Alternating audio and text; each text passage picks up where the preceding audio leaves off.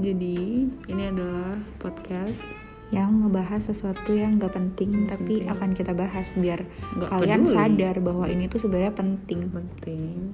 Walaupun emang kalau ujungnya kalian ngerasa nggak penting, nggak apa-apa. Emang Gak nggak apa-apa, penting. Hmm. gak usah didengar. Oke, dadah. Dadah. Nah, udah. Muah.